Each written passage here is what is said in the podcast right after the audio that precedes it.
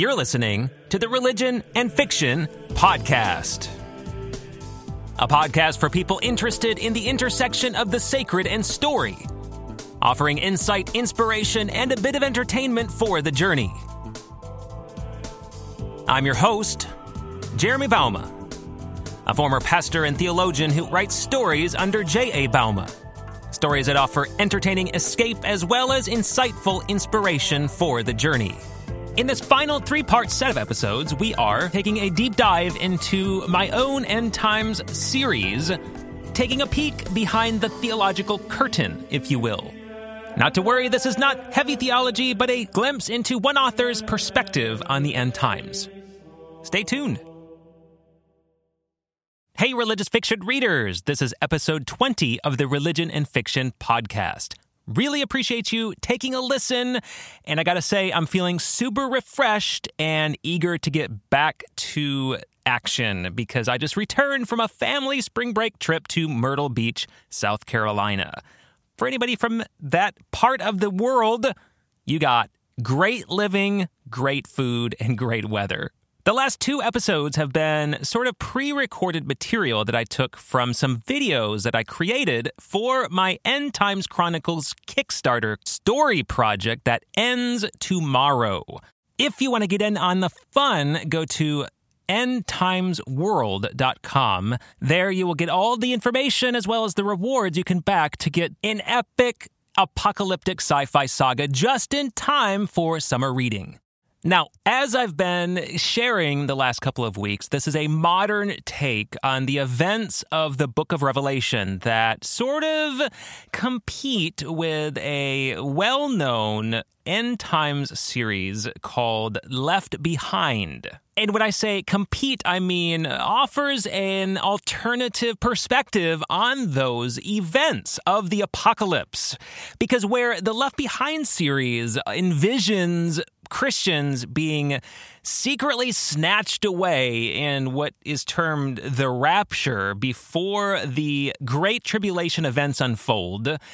My series instead envisions the church enduring those chaotic events through those several years where God's judgment is poured out upon earth. The last two episodes of this podcast gave you a little bit of a behind the scenes into where I got the story idea for this series that I started working on almost five years ago now, as well as some of the major aspects to that storyline primarily the time travel aspect, where readers, along with my heroes, travel back in time to retrieve the memory of the early church. And of course, last week we dove into those stories of the heroes and some villains, giving you a perspective on the global church that is embroiled in the end times events, on top of the resistance that I sort of leverage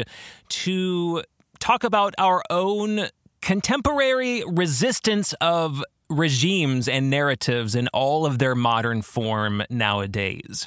Well, I want to take a deeper dive into the sort of theological foundation that I have introduced elsewhere in previous podcasts and alluded to when I gave my own sort of overview of the Left Behind series.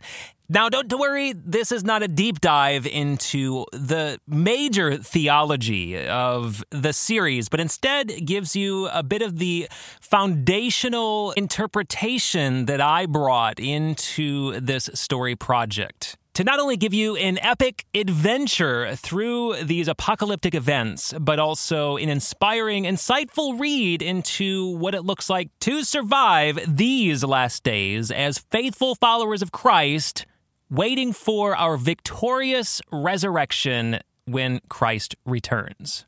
All right, so here we go the theology of End Times Chronicles. As I've shared before, my current theological posture toward the book of Revelation is very different than the one I grew up with, which mirrored very closely the Left Behind series interpretation of the book of Revelation and its events concerning the end times, specifically the Great Tribulation.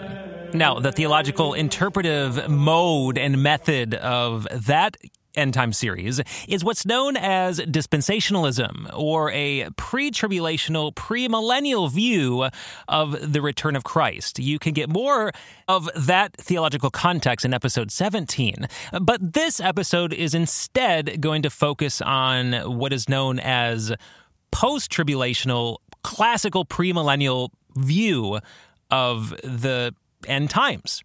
Now, I know that was sort of a word salad of heavy hitting theological terms there. but stay with me. We're not going to go crazy, but I think you'll find it insightful to eh, not only understanding that crazy last book of the New Testament for yourself, but also seeing how my particular religious fiction series sits at the intersection of the sacred and story by taking very seriously a, a mode or method of interpreting the book of Revelation in a way that the church broadly has understood those events for the last two millennia.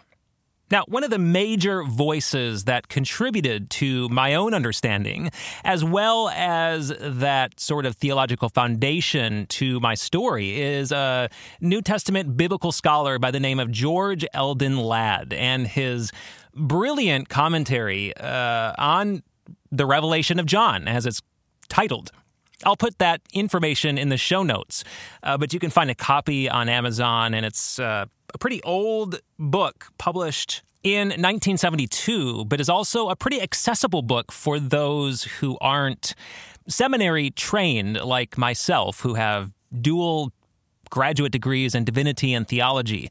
Uh, so, if you are interested in taking a deeper look at those events and the chapters of Revelation, I would pick that up. Uh, or you can pick up my series, which gives a pretty good uh, explanation of the the broad overview and and sort of the sweeping narrative of this very complicated book. And I think we need to keep that in mind when we come to this book uh, that it is complicated. It's uh, using a particular genre known as apocalyptic literature, which makes sense because it is the apocalypse, right? Uh, but this kind of literature uses some common tropes to unpack uh, cataclysmic events that were common to that ancient era. So, humility is definitely in order when we come to this final book of the New Testament. But I love the way Ladd unpacks it. And he, there is sort of this fourfold movement which gives a great sort of structure to uh, Revelation, and it's a structure that I have used in this series myself, End Times Chronicles, which uh, takes place in three parts uh, Apostasy Rising, Apocalypse Rising, and the final one I just finished, Antichrist Rising.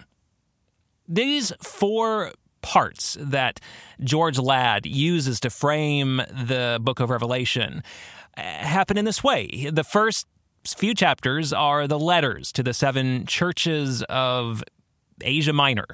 And they are in many ways a an encouragement, an exhortation to these churches to stay the path, to keep their eyes fixed on Christ, to keep doing what they've been doing on the one hand, or to change drastically because they are in danger of biffing it in their spiritual journey and walk with Christ.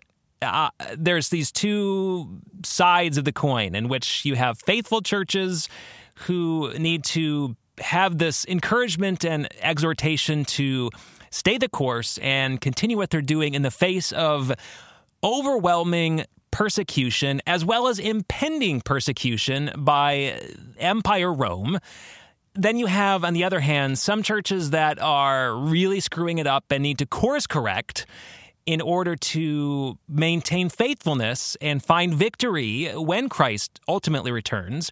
And then there's kind of these middling churches that are either lukewarm or doing some things right, but also doing some things wrong. And here is John writing these churches under the inspiration of the Holy Spirit uh, to deliver these messages from Jesus Christ Himself, these letters to encourage them again to stay the course and to survive uh, both historical persecution that is happening in their day and age, but also in immediate impending persecution.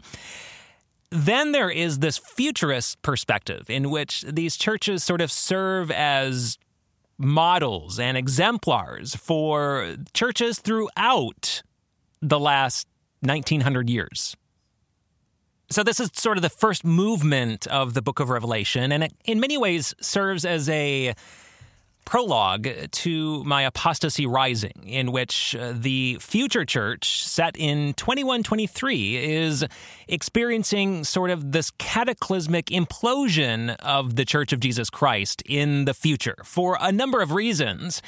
Because of pressures from the outside, uh, the culture, political pressures from the Republic, Solterra Republic, which is sort of that one world governing body, but there are also these internal pressures that are pressing in against the faithful Orthodox vintage Christian faith.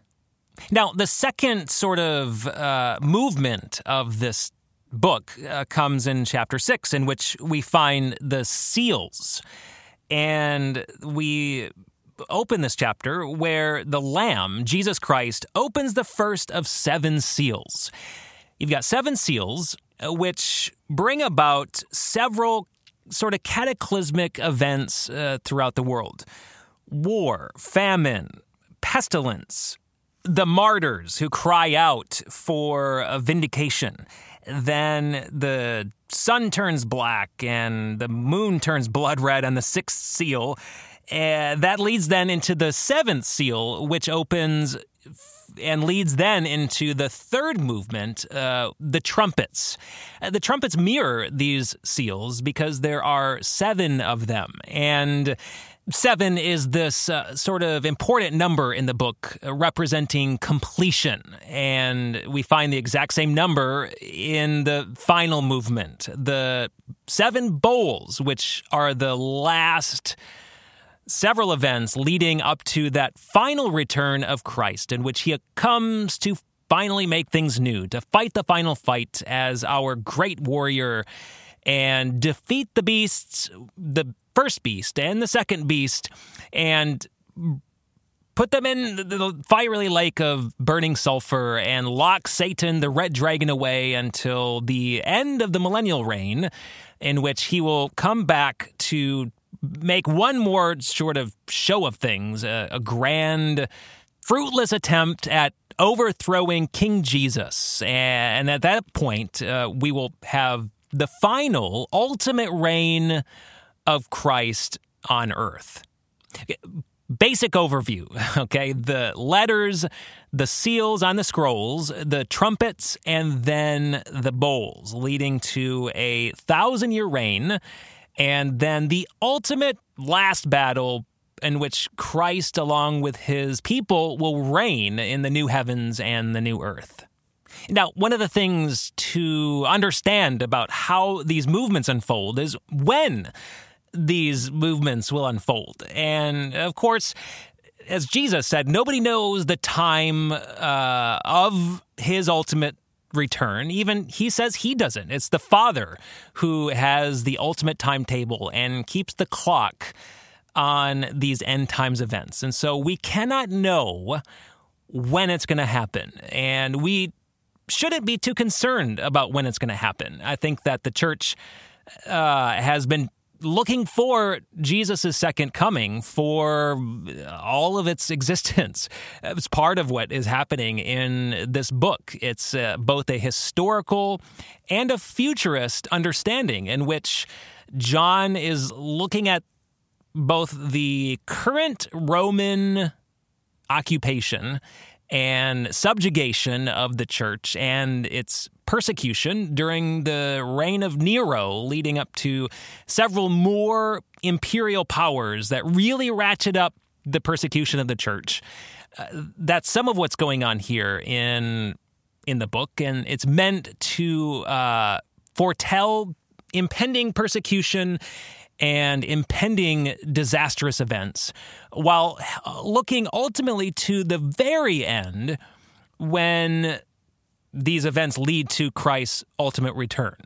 And I know for me growing up in my own church context, we were always looking for, you know, that antichrist who would signal the second coming of Christ, whether it was Hitler back in World War II or Saddam Hussein, you, know, in the 90s, or now Vladimir Putin. Maybe that's the uh, the the Antichrist because of the chaotic events swirling around us. And oh, Jesus is going to come very soon.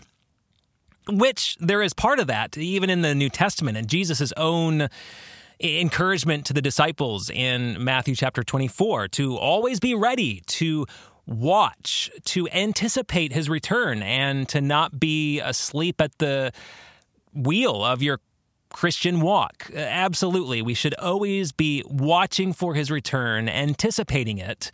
Uh, but the reason why I wanted to place my story a hundred years out is this understanding and this idea that it may take that long for Christ to return. It might be another thousand years before he returns.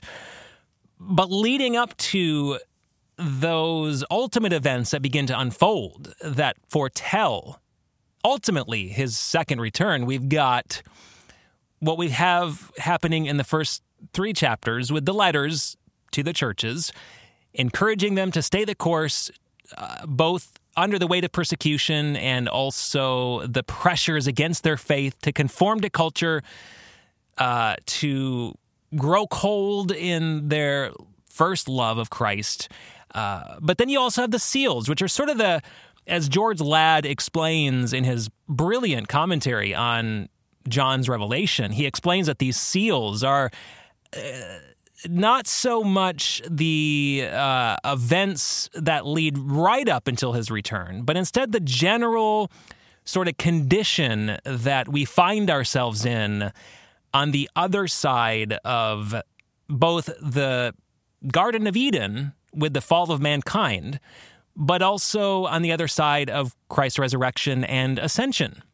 Because uh, part of an understanding uh, a a biblical theology of the end times, the last days, is a recognition that it's both already and not yet. That the kingdom of Christ has already launched in these last days on the other side of his resurrection and ascension, while also anticipating its ultimate arrival at the end of the age when he finally returns. And in between, uh, the seals explain the chaos that we find around us economically, politically, uh, militarily, with wars and rumors of wars, uh, earthquakes and plagues, coronavirus and famine, and all of the general chaos that we find around us.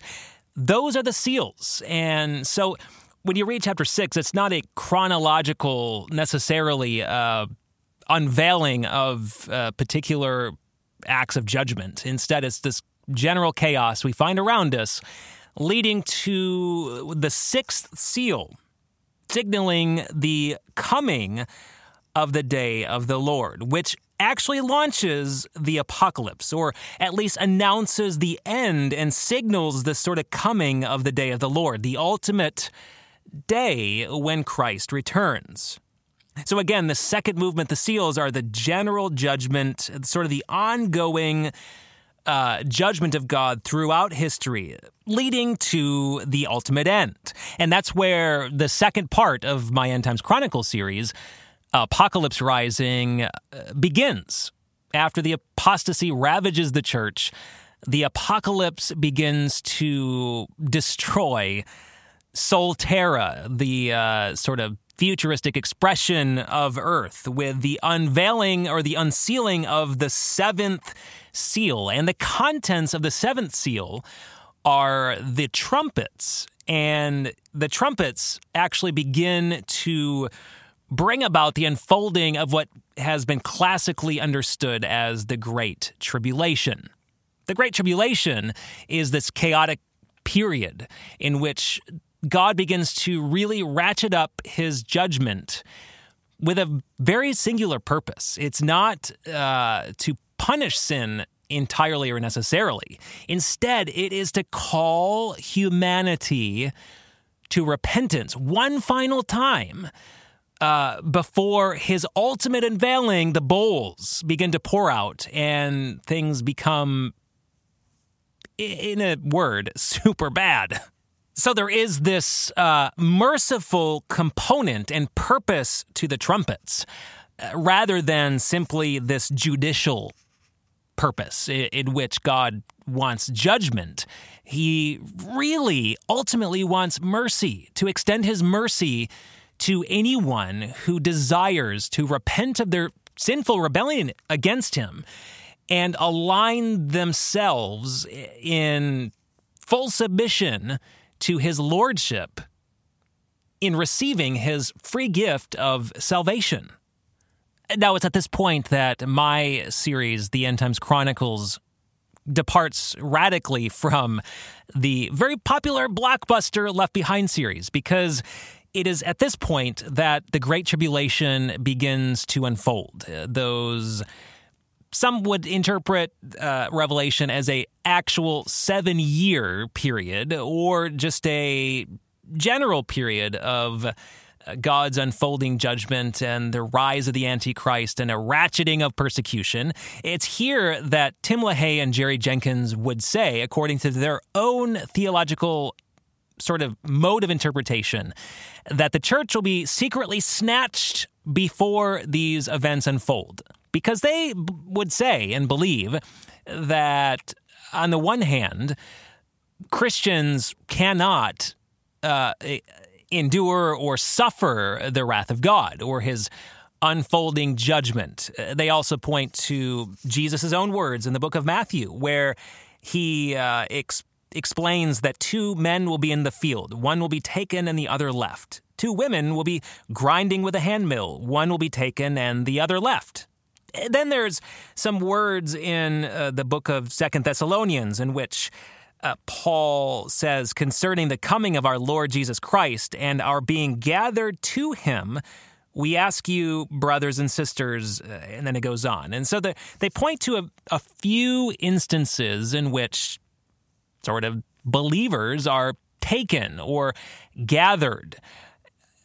My problem with this is that one, this notion of a rapture is not explicitly taught anywhere in Scripture. And actually, you find in the book of Revelation uh, a very important sort of interlude between the scrolls or the seals rather and the trumpets. John has a few of these interludes between these movements of his book. And in this particular one, chapter 7, you find the great multitude in white robes standing before uh, the throne of the Lamb. These are the martyrs, the men and women who have been martyred for their explicit faith and allegiance in and to Jesus Christ. And uh, there's a point at which John is like, "Who are these people in the white robes?" He's caught up in the, this ecstatic vision and witnessing well into the future this beautiful and amazing moment in heaven around the throne of Christ. And the martyred men and women of the church are standing there. And he's like, Who are these? And uh, one of the elders responds, He says, These are they who have come out of, here it is, the great tribulation. They have washed their robes and made them white in the blood of the Lamb. In my view, and George Ladd's and frankly the historical witness of the church in the way it's interpreted the book and this particular passage these are those who have been martyred during these final apocalyptic events for their faith in Christ those who kept their faith who sustained their faith in the face of immense pressure to abandon Christ, to give up their faith in order to survive. One of the major themes of my own series is this idea of survival. Uh, Christians, the church, surviving during these apocalyptic events, both the actual unfolding of the apocalypse through the the dimming of the sun and the falling of stars and the unleashing of the demonic horde across earth and you know the vegetation being burned up and rivers and uh, seas being turned into blood and all the other actual sort of the apocalyptic imagery that we find here with the trumpets and the bowls, uh, but also the how those are interpreted and how they will actually unfold. One of my goals with my series is to help Christians understand what it would take and what it will take to survive these events. And what should our posture be as Christians in the midst of these events? You know, how should we care for our neighbor, our unbelieving neighbor during particularly the uh, the trumpets as they unfold, because again, there is a merciful purpose to them rather than simply a judicial or judgmental purpose. The Lord Jesus Christ wants the world to repent, to turn to Him to find forgiveness of their sins and salvation from eternal death. And so, how should the church respond during this period of the apocalypse? Especially this period when the Antichrist rises.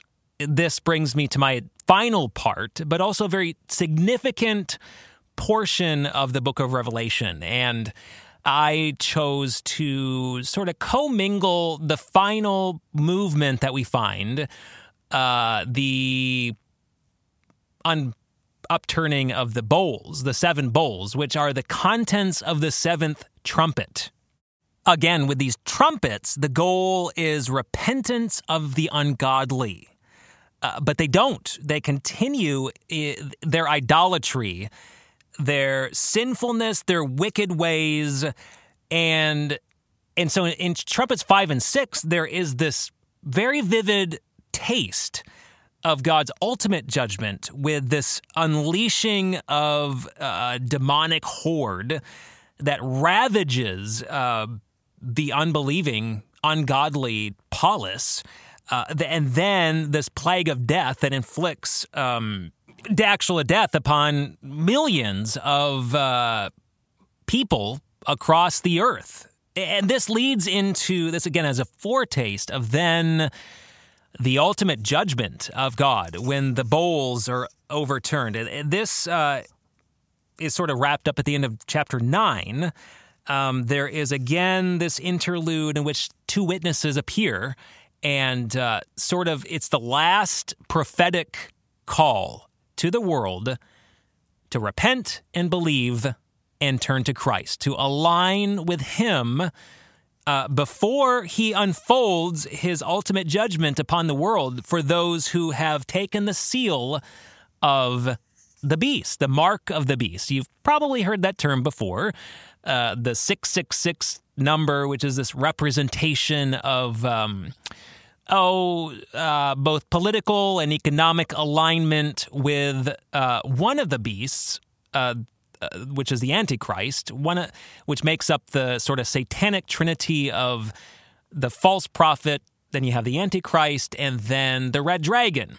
And there is this contrast between those who are sealed in Christ by the Holy Spirit and then those who are sealed in uh, Satan by the Antichrist by taking his mark upon himself. And when the bowls turn over in uh, chapter 15, they will be inflicted upon those who have taken the mark of the beast. For those who are actually sealed in Christ, magically, mystically, supernaturally, they will be exempt. And it's very clear in several of these uh, bowls as they overturn that these are the ones who are affected. So, like for the first instance, the first bowl is poured out on the land, and ugly, festering sores broke out on the people who had the mark of the beast and worshipped its image. Uh, the same thing is farther down, where you've got uh, a scorching sun affecting a very particular people who curse the name of God and refuse to repent and glorify Him. And then farther down, actually at the sixth bowl, there is this encouragement to believers to uh, stay awake, remain clothed, and not go naked and be shamefully exposed, which is this very deliberate call on Christ to spiritual diligence to the end. Uh, while one of these final bowls is overturning, again, an indication that believers, Christians, the faithful ones of Christ, will be enduring the events of the apocalypse, the great tribulation. And part and parcel with this tribulation is the immense persecution and pressure politically, economically, to align with Satan and the Antichrist and give up their allegiance and faith in Christ. That really comes to a head in this third part that I just finished writing. Uh, called Antichrist Rising. And as you can imagine, uh, this is now the moment when the one beast, in partnership with the uh, other beast, the false prophet, the dark prophet, as I call him, uh, the Antichrist rises to the stage of Solterra Republic, and he forces all of the polis to worship him, to align with him, and ultimately with Satan, in order to survive. That is ultimately what it's about. It's about survival, both in a uh, political, civil sense it's survival in an economic sense, it's survival in a spiritual sense, because you have to re- remember that ultimately revelation is a it's a conflict between you know the classic good and evil uh, in the very general fiction sort of sense right whether it's J.R.R. Tolkien's The uh, Lord of the Rings series or Harry Potter or anything by Stephen King. There is this ultimate conflict between good and evil, and it's played out on those pages and those stories. Well, the same sort of conflict is on full display in the book of Revelation, but this isn't simply this vanilla conflict between good and evil. Instead, it is a ultimate conflict between Christ and Antichrist. And not just belief and doubt or religion and non religion. No, there is no equivocation here because in the book, you're either aligned with Christ or you're aligned with the Antichrist. And this final part, which unfolds in four episodes, four complete books, in this final part, the third part, uh, Antichrist Rising, makes that explicitly clear that you may find temporal survival by giving yourself over to the Antichrist, by becoming a branded one, taking his mark. But ultimately, your eternal life is secure by aligning with Christ, by becoming sealed in Him by the power of the Holy Spirit, in confessing your sins, in repentance, and submitting to Him as Lord, receiving His free gift of salvation. And the way that I went about exploring these end times events is not only trying to hew closely to the biblical text uh, with an honest, um, forthright, and yet humble interpretation uh, of the text, uh, those four movements using several different commentaries uh, and resources in my library, but especially George Ladd's brilliant commentary. Uh, not only did I seek to follow those events um, as they unfold closely, taking a more of a literal approach to what those trumpets and especially bowls might look like and how they might feel uh, being in the midst of the chaos uh, as they unfold and how they affect the Christian characters as much as the non Christian characters.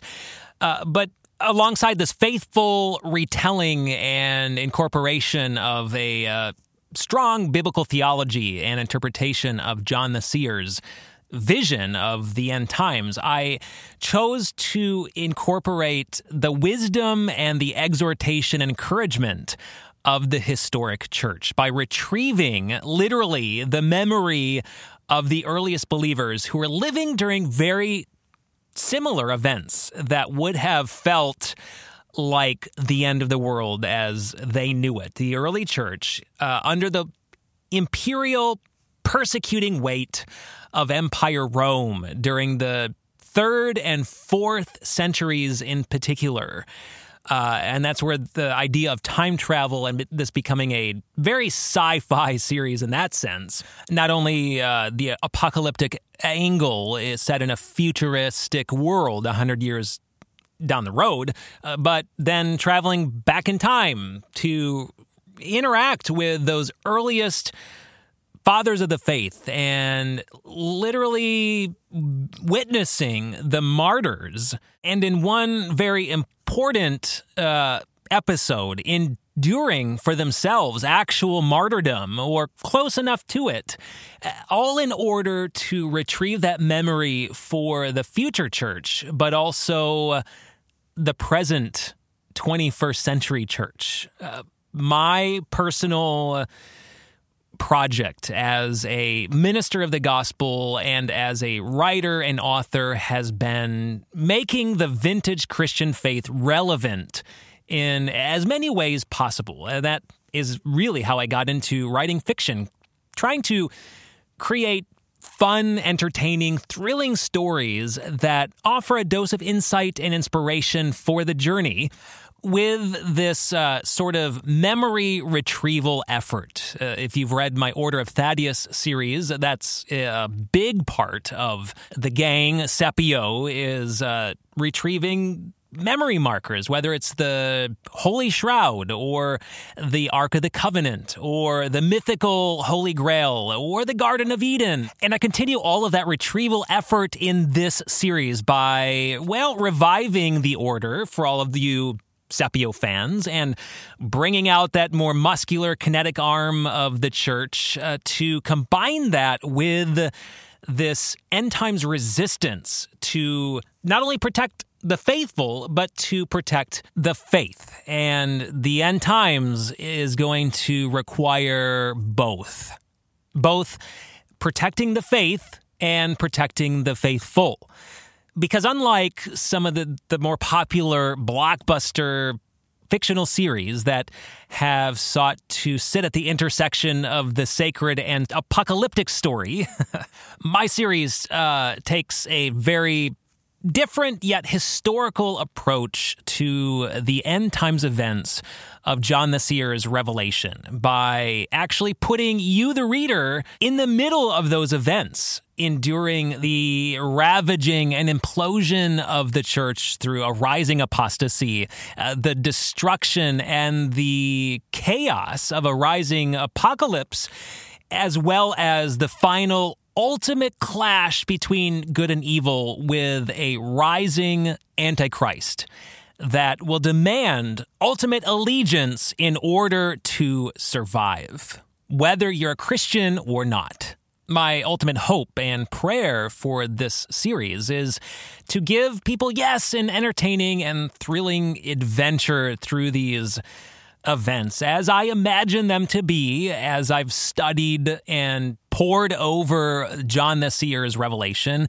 But I also hope that it becomes this inspiring, insightful adventure that will encourage believers to hold on to their faith in the middle of a rising pressure to conform to regimes and narratives in all their forms that are completely contrary and frankly opposed to the good news of Jesus Christ, as well as encouraging perhaps non believers who have found themselves into the story to ultimately give their life to the King of Kings and Lord of Lords, and as I say, the patron of patrons, Jesus Christ, who came to live the life that none of us could and die the death that all of us should have died in order to pay our price in our place paving the way for our forgiveness of sins and the gift of eternal, everlasting life with God on the new heavens and the new earth when Jesus Christ returns to make all things new by putting this broken,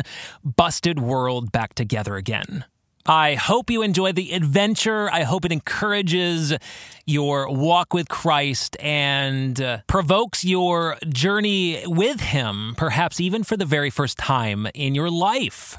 I want to close this podcast by reading some of the final words of the book of Revelation, some very encouraging words for the end times. It's Jesus Christ who says, Look, I am coming soon. My reward is with me, and I will give to each person according to what they have done.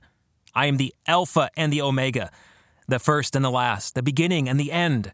Blessed are those who wash their robes, that they may have the right to the tree of life and may go through the gates into the city.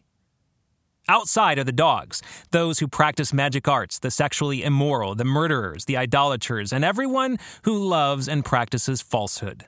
I, Jesus, have sent my angel to give you this testimony for the churches. I am the root and the offspring of David, and the bright morning star. The Spirit and the bride say, Come, and let the one who hears say, Come. Let the one who is thirsty come, and let the one who wishes take the free gift of the water of life. And then at the very end, this is what he says John the Seer. He who testifies to these things says, Yes, I am coming soon. Amen. Come, Lord Jesus. The grace of the Lord Jesus be with God's people. Amen. Thanks again for listening to the Religion and Fiction podcast, exploring some of my own behind the scenes insights into the apocalyptic end time story I wrote to help Christians resist the narrative of regimes competing with the gospel in all its forms. Get details at endtimesworld.com to join Alexander Zaruk and the Resistance in their adventure through the end times. Thanks for listening. Happy reading.